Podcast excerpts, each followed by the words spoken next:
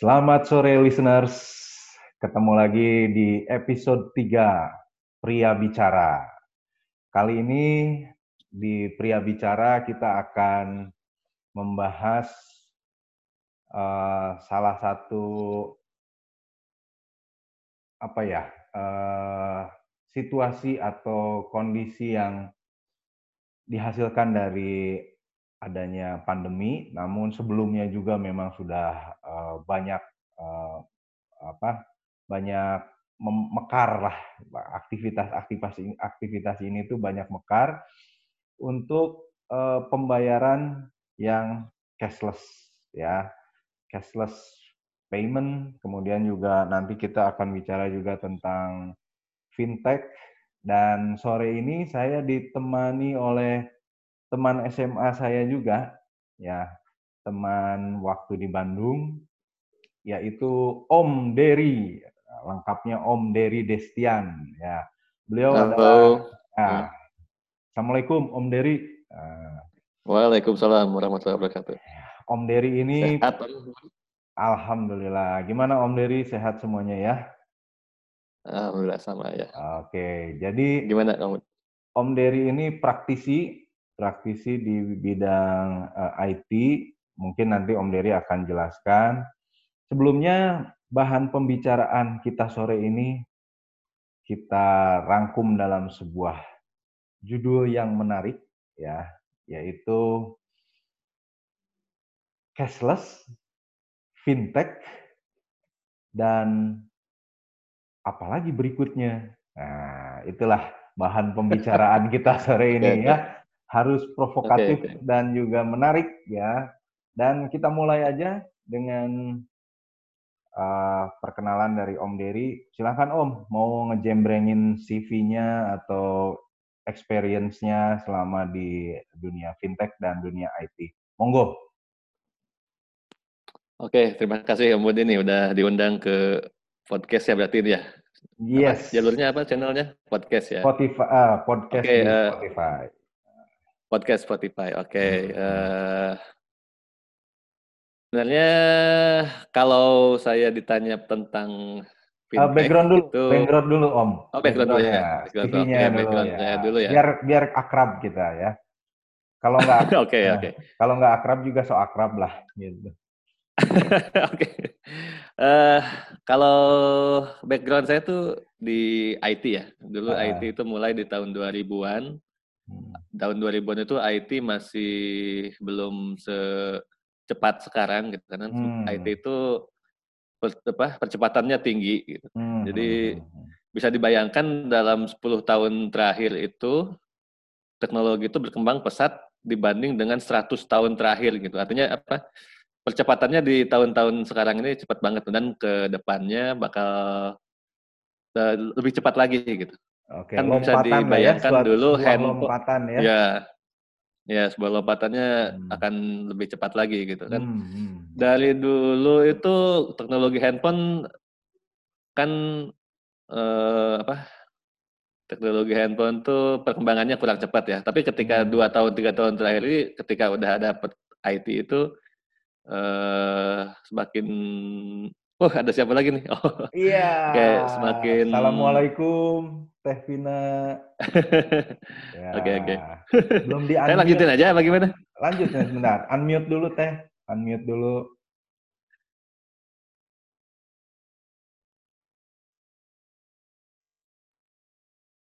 Nah, gitu. Oke, okay. uh, oke okay, lanjut Om Dery. Uh, kita okay. ada, ada. Jadi ini. saya ngelihat ngelihat, oke, okay, saya ngelihat IT itu hmm. Hebat banget gitu ya. Jadi hmm. kemungkinan hmm. akan uh, sustain juga di masa depan itu akan akan bagus loh. Jadi saya memilih jalur untuk IT. Sebenarnya jurusan saya kuliah bukan IT gitu loh. Oke. Okay. Tapi karena saya ngelihat IT itu bagus prospeknya, saya terjun ke IT.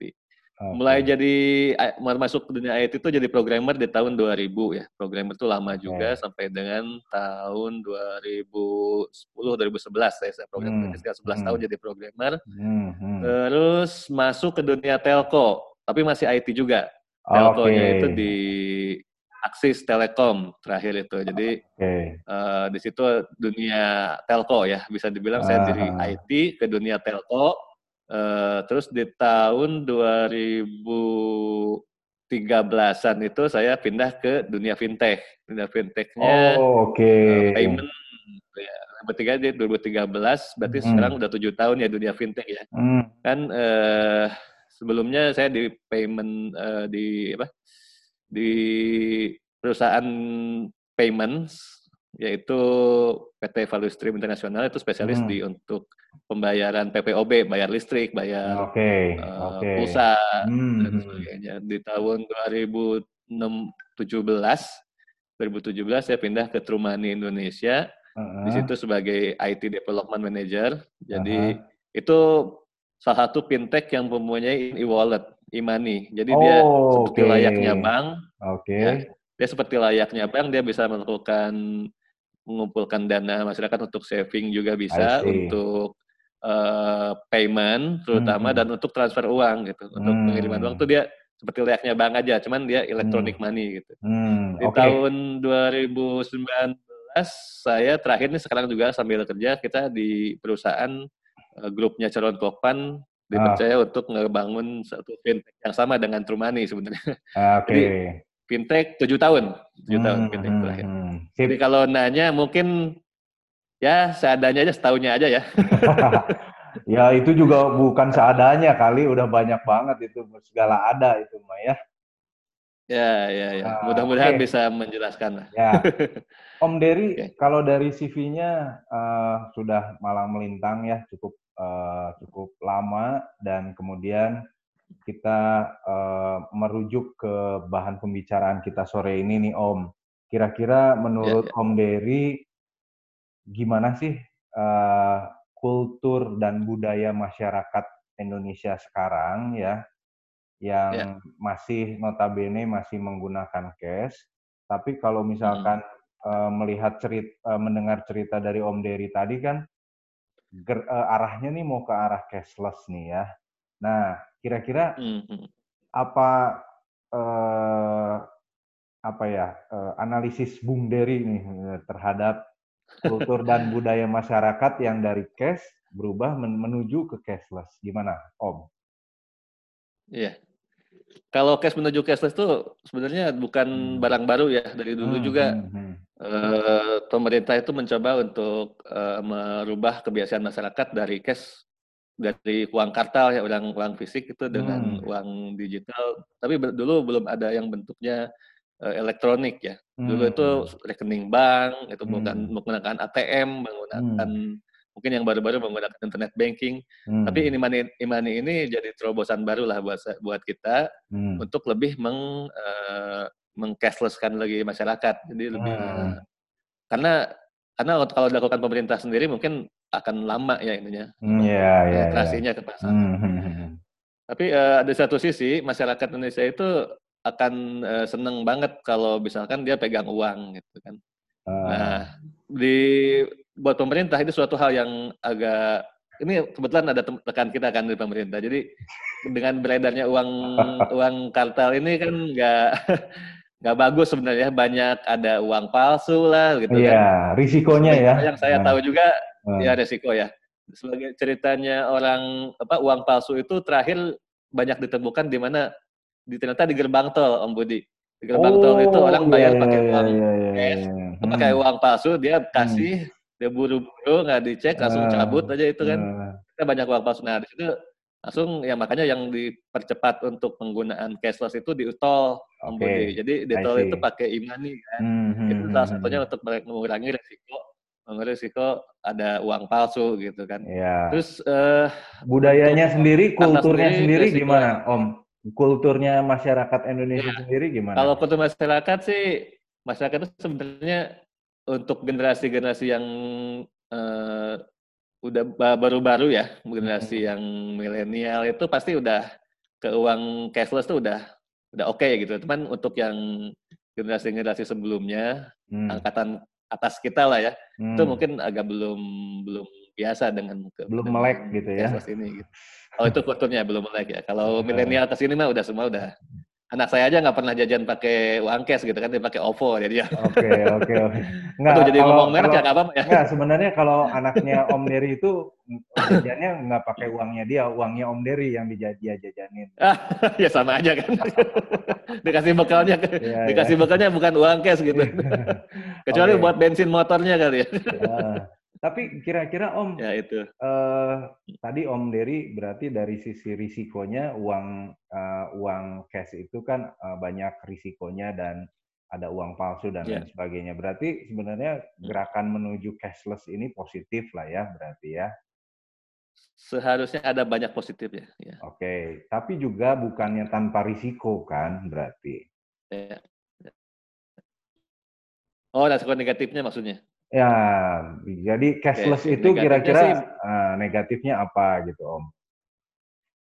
Uh, ya, saya sih seperti yang saya bilang gitu ya, apa? Saya kan praktisi, belum hmm. tahu hmm. detail ahlinya iman hmm. itu seperti apa. Hmm. Mungkin yang saya bisa perhatikan kalau dengan banyaknya penerbit uang elektronik kan kita hmm. sebutnya hmm. kalau perusahaan iman itu penerbit uang penerbit. itu, hmm. artinya uh, Pertanggung jawab untuk keuangan itu udah dibagi bukan hanya dari bank-bank saja, tapi ke hmm. perusahaan-perusahaan swasta elektronik money ini gitu. Hmm. Tentunya fraud akan tinggi karena itu kan okay. data berupa data gitu. Yeah. Jadi selama tingkat auditnya ah, apa? Ini juga kita harus acungi jempol buat BI ketika hmm. kita harus laporan audit sebulan sekali. Okay. laporan keuangan juga hmm. laporan tahunan itu audit pasti fisik, fisikal itu untuk perusahaan imani itu ada itu itu pasti resikonya di fraud lah. Oke, okay. I see. bahkan bahkan di bank yang sekarang pun bank banyak fraud juga, cuman nggak kan di gambar aja. Ya, oke. Okay. Tetap laku gitu. Hmm, hmm. Oke, okay. tapi uh, oke okay. itu kultur budaya dan masyarakat. Kemudian uh, kira-kira Om yang saat hmm. ini yang saat ini ada di Indonesia ini yang udah pemain-pemain besarnya fintech itu siapa aja sih Om yang Om tahu nih? Wah ini pemain besarnya udah bukan besar aja ya, besar ah, banget. Besar banget ya. Dia sampai dapat loannya itu dari SoftBank Jepang gitu kan, oh, dari okay. luar negeri itu tinggi banget ya. Mm-hmm. Jadi kayak pemain kayak Oppo, mm. terus GoPay ya. Kita kan lagi hmm. bicara Imani ya. Oppo, mm. GoPay, Dana, Dana itu kan. Terus ada nanti kita akan masuk ke sini Alipay gitu kan. Mm-hmm. Itu semua venture uh, apa perusahaan-perusahaan yang dibiayai oleh venture yang nggak nggak main-main gitu ya ratusan hmm. ratusan eh, jutaan dolar gitu yang masuk ke situ kan hmm. uh, target mereka ya satu meng, meng, apa ada tiga sebenarnya target target soal suatu uh, fintech itu itu hmm. ada tiga yang pertama hmm. itu TVP hmm. TVP itu total process value Hmm. Total process value itu artinya uang yang diputar uang yang diputar. Ya, ya, ya, ya, ya, ya, TPP. Ya. Yang kedua itu transaksi, jumlah transaksi yang di generate oleh dia itu berapa banyak dalam satu periode gitu kan. Nah, oke, okay, oke. Okay. TVP, transaksi, yang satu lagi revenue. Mungkin hmm. yang yang muncul duluan supaya si perusahaan itu seksi itu kan TVP dan transaction kan. Iya. Jadi benar. untuk revenue-nya mungkin mereka nggak nggak peduli dulu revenue. Jadi belum belum dulu ya, belum ngitung, belum. Oke uh, oke. Okay, ya, okay, bisa okay. dibilang uh, imani mana yang saat ini udah untung nggak ada hmm, sebenarnya. Hmm, hmm, Kayak hmm, Oppo, hmm, GoPay itu masih subsidi-subsidi semua gitu kan ngabisin hmm. duit. Ya bakar hmm. duit lah. Kalau sekarang orang dengarnya bakar duit, bakar duit gitu kan. Iya, bakar duit. Oke, uh, oke. Okay, okay. uh, nah, itu nah, mereka kalau, lagi ya. pasar pasar dulu sekarang okay. ininya apa? Targetnya. Hmm, berarti hmm. mereka juga melihat uh, potensi di Indonesia uh, menarik ya, uh, seksi oh, ya. Oh iya, oh iya pasti. Ya. Oke. Okay. Indonesia hmm. itu unbanknya banyak banget ya. Unbank itu artinya orang tidak mempunyai akses ke bank ya. Bisa okay. dibilang sekitar 70% nggak punya akses ke bank. Oke. Okay. Tapi di dalam 70% itu ada yang punya rekening bank tapi nggak pakai gitu loh. Dia oh. punya rekening bank tapi oh. saldonya nol, malah minus gitu. Oke oke, iya iya Itu bisa, ya, bisa dibilang unbank juga kan karena nggak nggak tersentuh oleh bank. Oke. Okay. Itu nah, itu masih tinggi ya. 70%. Dari dari pemain-pemain besar fintech itu atau dari pemain-pemain fintech yang ada di Indonesia itu memang ada macam-macamnya gitu ya? Apa se ada, ada, ada. Oh, ada. Gimana tuh Om Dery macam-macamnya? Jadi kan fintech itu yang lagi booming sekarang kan yang fintech imani ya, e, hmm. wallet kita sebutnya hmm. wallet. Sementara hmm. dari, dari sisi fintech itu ada macam-macam jenis. Yang pertama kan yang wallet. Wallet. Yang kedua okay. itu yang uh, transfer. Transfer. Yang ketiga yang payment. Oh, yang keempat lagi itu yang lending. Nah, ini yang kalau yang jenis lah. Yang transfer itu kayak Western Union gitu ya, Om ya? Yes, yes, okay. itu internasional transfer. Internasional. kalau domestik pun domestik pun masih laku. Sekarang kan pemainnya banyak tuh kayak perusahaannya saya sekarang yang Love hmm. ini. Hmm. Ini bermainnya nih ini Love ini. Oke. Okay. iklan, iklan. Oke, oke, oke, oke. Ya, itu uh, bergerak terus, di bidang transfer dan juga hmm. payment. Jadi wallet, juga kalau kemudian wallet, hmm. kemudian transfer, kemudian hmm. uh, payment, payment, ya payment, sama yang terakhir Ada itu lending ya. Lending. Ya, Oke. Okay. Ya, Saving dan payment, lending bisa, bisa, bisa, bisa. Payment contohnya apa Om? Payment yang sekarang banyak lah ya. Payment itu tiket uh, gitu ya. Tiket.com, uh, terus tiket, uh, Tapcash, uh, yang kayak, kayak gitulah. Uh, apa? Sebenarnya banyaknya itu fintech itu ngambil dua bisa mengambil multi usaha gitu kayak hmm. transfer dan payment misalnya. Hmm. Dia hanya bergerak di transfer dan payment aja atau dia hmm. hanya bergerak di wallet dan transfer aja. Hmm. Rata-rata begitu. Hmm. Okay. biasanya yang kebentuk sekarang itu yang lending dia bisa sendiri. Lending hmm. to lending sendiri, yang lain sisanya baru transfer payment sama wallet gitu. Oke, okay. oke, okay. oke. Okay. Nah sekarang Om. Udah beda jalur gitu. Udah beda jalur ya. Oke. Okay. Nah kalau dari Om Dery sendiri nih, kan tadi kita udah tahu macam-macam perusahaannya, kemudian itu itu mereka eh, apa apalagi tadi kita dengar ada perusahaan asing gitu ya. Itu ya. perizinannya gimana Om? Kalau menurut Om Dery saat ini perizinan untuk fintech-fintech itu apakah dari sisi perizinannya pemerintah juga mempermudah atau masih sulit atau bagaimana Om kira-kira dari sektor ya. perizinannya? Oke, untuk masalah perizinan itu gampang-gampang susah, hmm. bisa dibilang begitu ya gampang. Hmm. hmm, Jadi hmm. banyak perusahaan yang apply, cuman hmm. sampai saat ini untuk yang punya e-wallet aja dibatasi baru sampai 52 perusahaan gitu. I see. Uh, hmm. Yang punya e-wallet ya. Tapi yang itu, mengajukan tuh sampai dalam sebulan tuh bisa ratusan yang mengajukan. Nah, itu di bawah di bawah OJK ya berarti Om ya semuanya fintech ini ya. Di bawah BI. Kalau e-wallet BI, BI hmm. uh, tapi kalau untuk yang sifatnya lending, yang apa pinjaman itu di OJK. Oke, okay, I see. Hmm, hmm, hmm, hmm, hmm. Nah, Jadi terus, sifatnya kalau yang ada mengumpulkan dana masyarakat ataupun hmm. menyalurkan dana ke masyarakat itu di OJK. OJK, ya, ya, ya, ya. Jadi saat ini perizinannya gampang-gampang susah ya Om ya?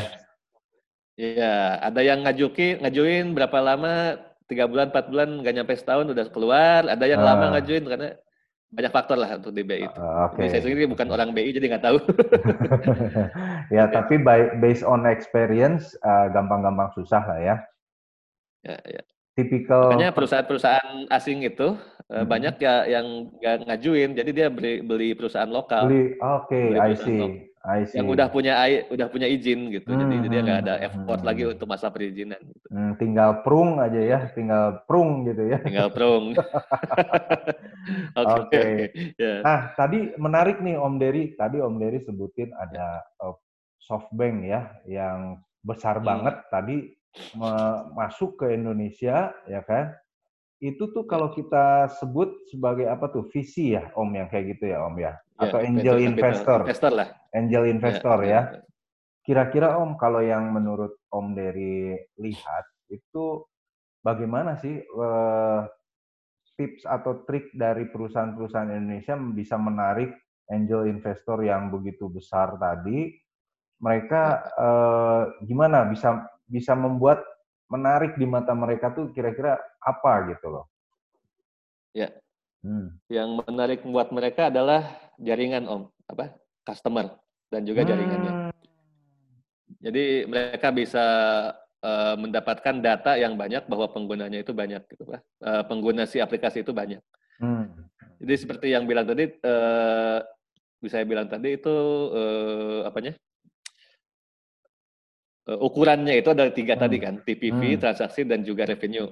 Mereka hmm. itu ketika jumlah penggunanya banyak, otomatis hmm. itu tinggi kan, naik hmm. apa tingkat penggunanya tinggi. Makanya dia ngukur selalu TPP-nya berapa, transaksinya berapa gitu. Nah, itu yang mereka lihat gitu. Dan itu mereka sebenarnya banyak pertimbangan, tapi yang mereka lihat duluan itu seberapa KPI, banyak customer KPI, KPI-nya ya. itu ya, tiga itu ya. Tuh, KPI-nya hmm. adalah itu tiga itu. Jadi hmm. Kalau kita mau bikin perusahaan yang mau dilirik sama visi itu, hmm. ya kita lihat dulu uh, jangkauan kita seberapa banyak, hmm. terus produk kita apakah menarik uh, untuk digunakan masyarakat hmm.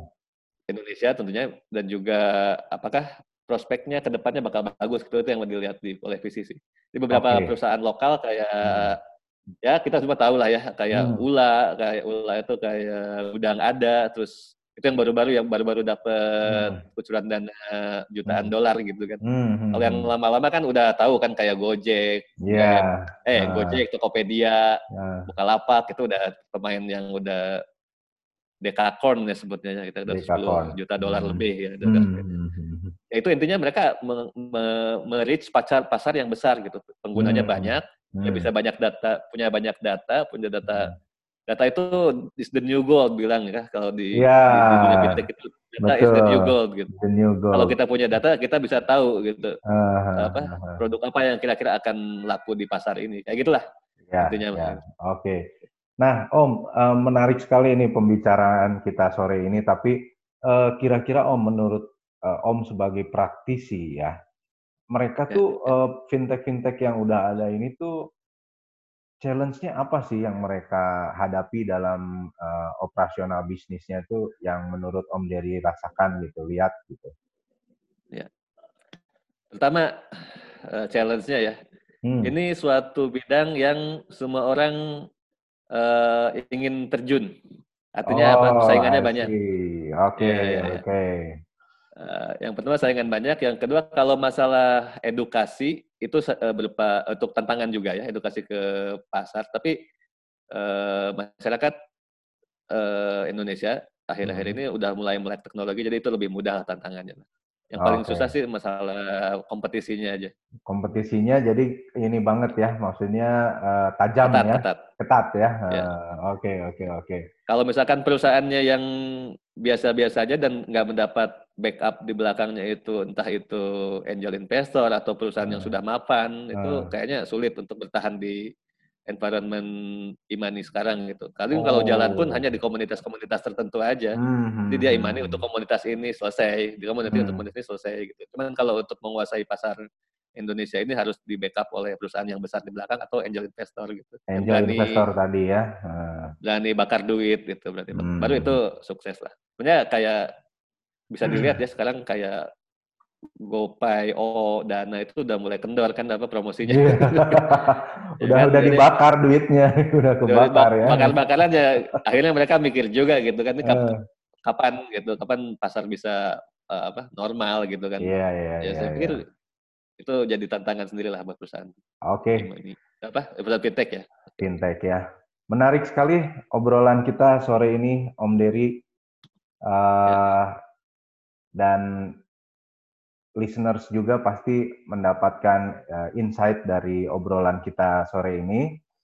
Uh, tapi waktu juga yang uh, mengakhiri mem memisahkan kita nih Om Dery ya.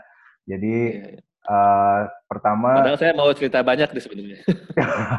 atau kita bikin trilogi episode aja ya, trilogi oh. episode.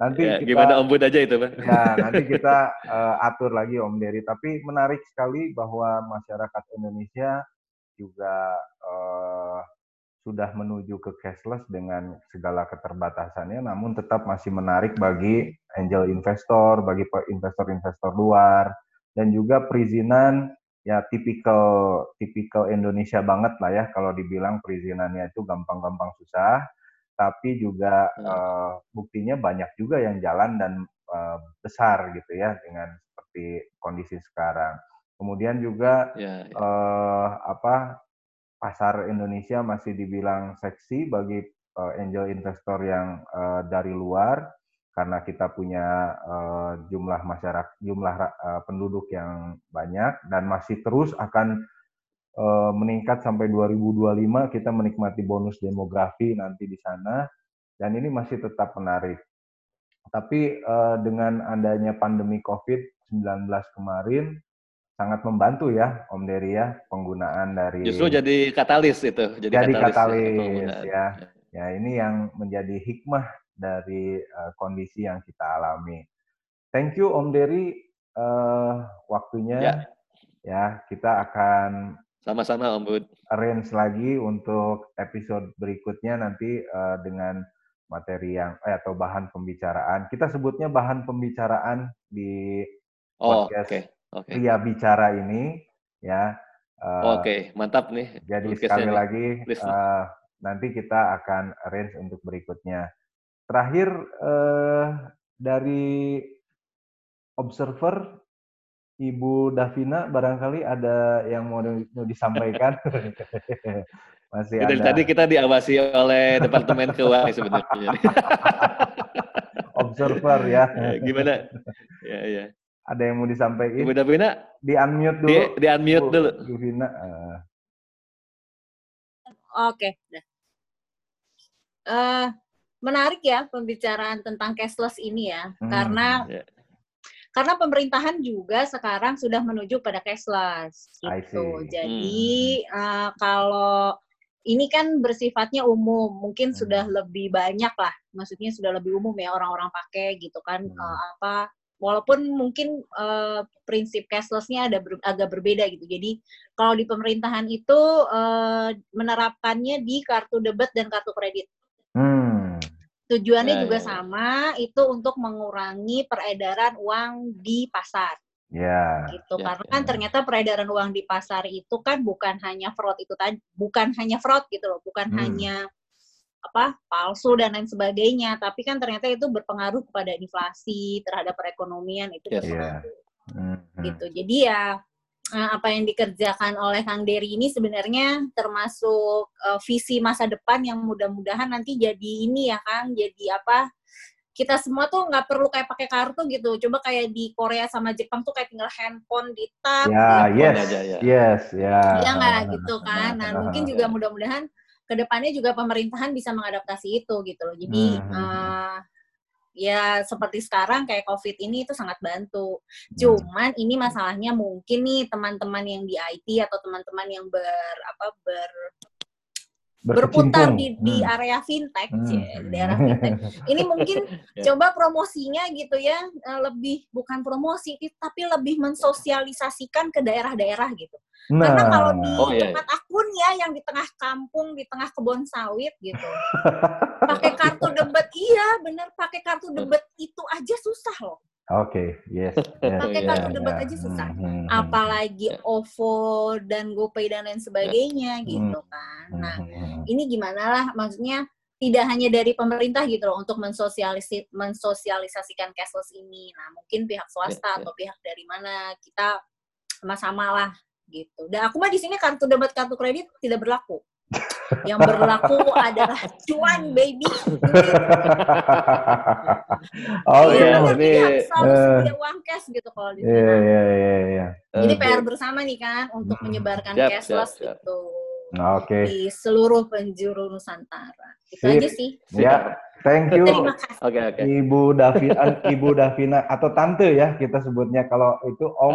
Ingat, masih ini Teteh, mohon maaf. Oh, Teteh. Teteh Davina, Teteh iya, iya, Davina. Teteh Davina. Thank you nih uh, okay. yang sudah ikut uh, yang udah observe selama 40 menit ini, kemudian terakhir Uh, udah 40 uh, menit ya? Iya, 40 nih. menit. Dan uh, masukannya, kemudian kesannya, barusan kesan pesannya terhadap fintech sudah disampaikan. Hatur nuhun, Teteh Davina. Sama-sama.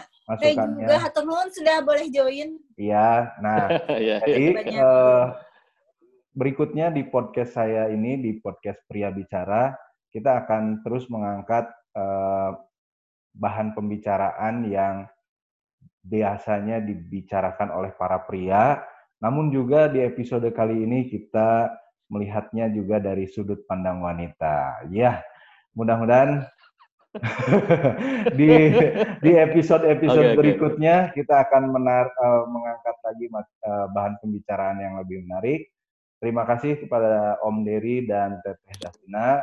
Siap. Semoga yang Siap, waktu waktu yang diberikan, kemudian materi dan uh, pemaparan yang sudah diberikan menjadi berkah, menjadi ladang amal bagi Teteh dan Om dan bermanfaat Amin. bermanfaat bagi listener semua. Hatunuhun. Amin. Wassalamualaikum warahmatullahi wabarakatuh. Waalaikumsalam warahmatullahi wabarakatuh. Makasih Om Bud.